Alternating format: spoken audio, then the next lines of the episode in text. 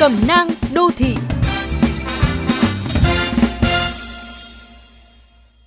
Các bạn thân mến, vòng chung kết bóng đá châu Âu Euro 2020, vòng loại World Cup 2022 khu vực châu Á với sự tham gia của đội tuyển Việt Nam không hẹn mà gặp diễn ra trong cùng thời điểm.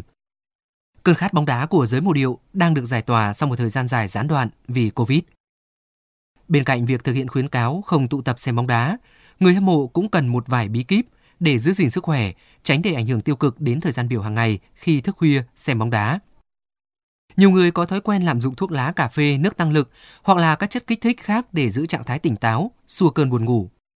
Thực tế, đây là cách nhanh nhất để phá hủy giờ sinh học, ảnh hưởng thần kinh và suy giảm hệ miễn dịch. Nếu cần, một cốc nước lạnh hoặc là kẹo bạc hà là đủ, hoặc khi đã quá buồn ngủ, bạn cũng đừng nên kháng cự, nên lắng nghe nhu cầu của cơ thể. Bạn cũng không nhất thiết phải xem toàn bộ các trận đấu có thể xem, mà nên chọn lọc những trận đáng chú ý và phù hợp với lịch làm việc ngày hôm sau. Khi có kế hoạch cụ thể, hãy tranh thủ ngủ một giấc sớm để đảm bảo không bị thiếu ngủ. Chặng đường ăn bóng đá ngủ bóng đá của bạn sẽ suôn sẻ và tất nhiên là ít tốn sức hơn. Chế độ ăn nhẹ vào ban đêm chủ yếu là ngũ cốc, salad, hạn chế đồ nguội, đồ chiên xào, vận động các bài tập thể dục nhẹ vào giờ nghỉ giữa hai hiệp cũng là những lựa chọn lành mạnh cho một đêm tận hưởng bóng đá.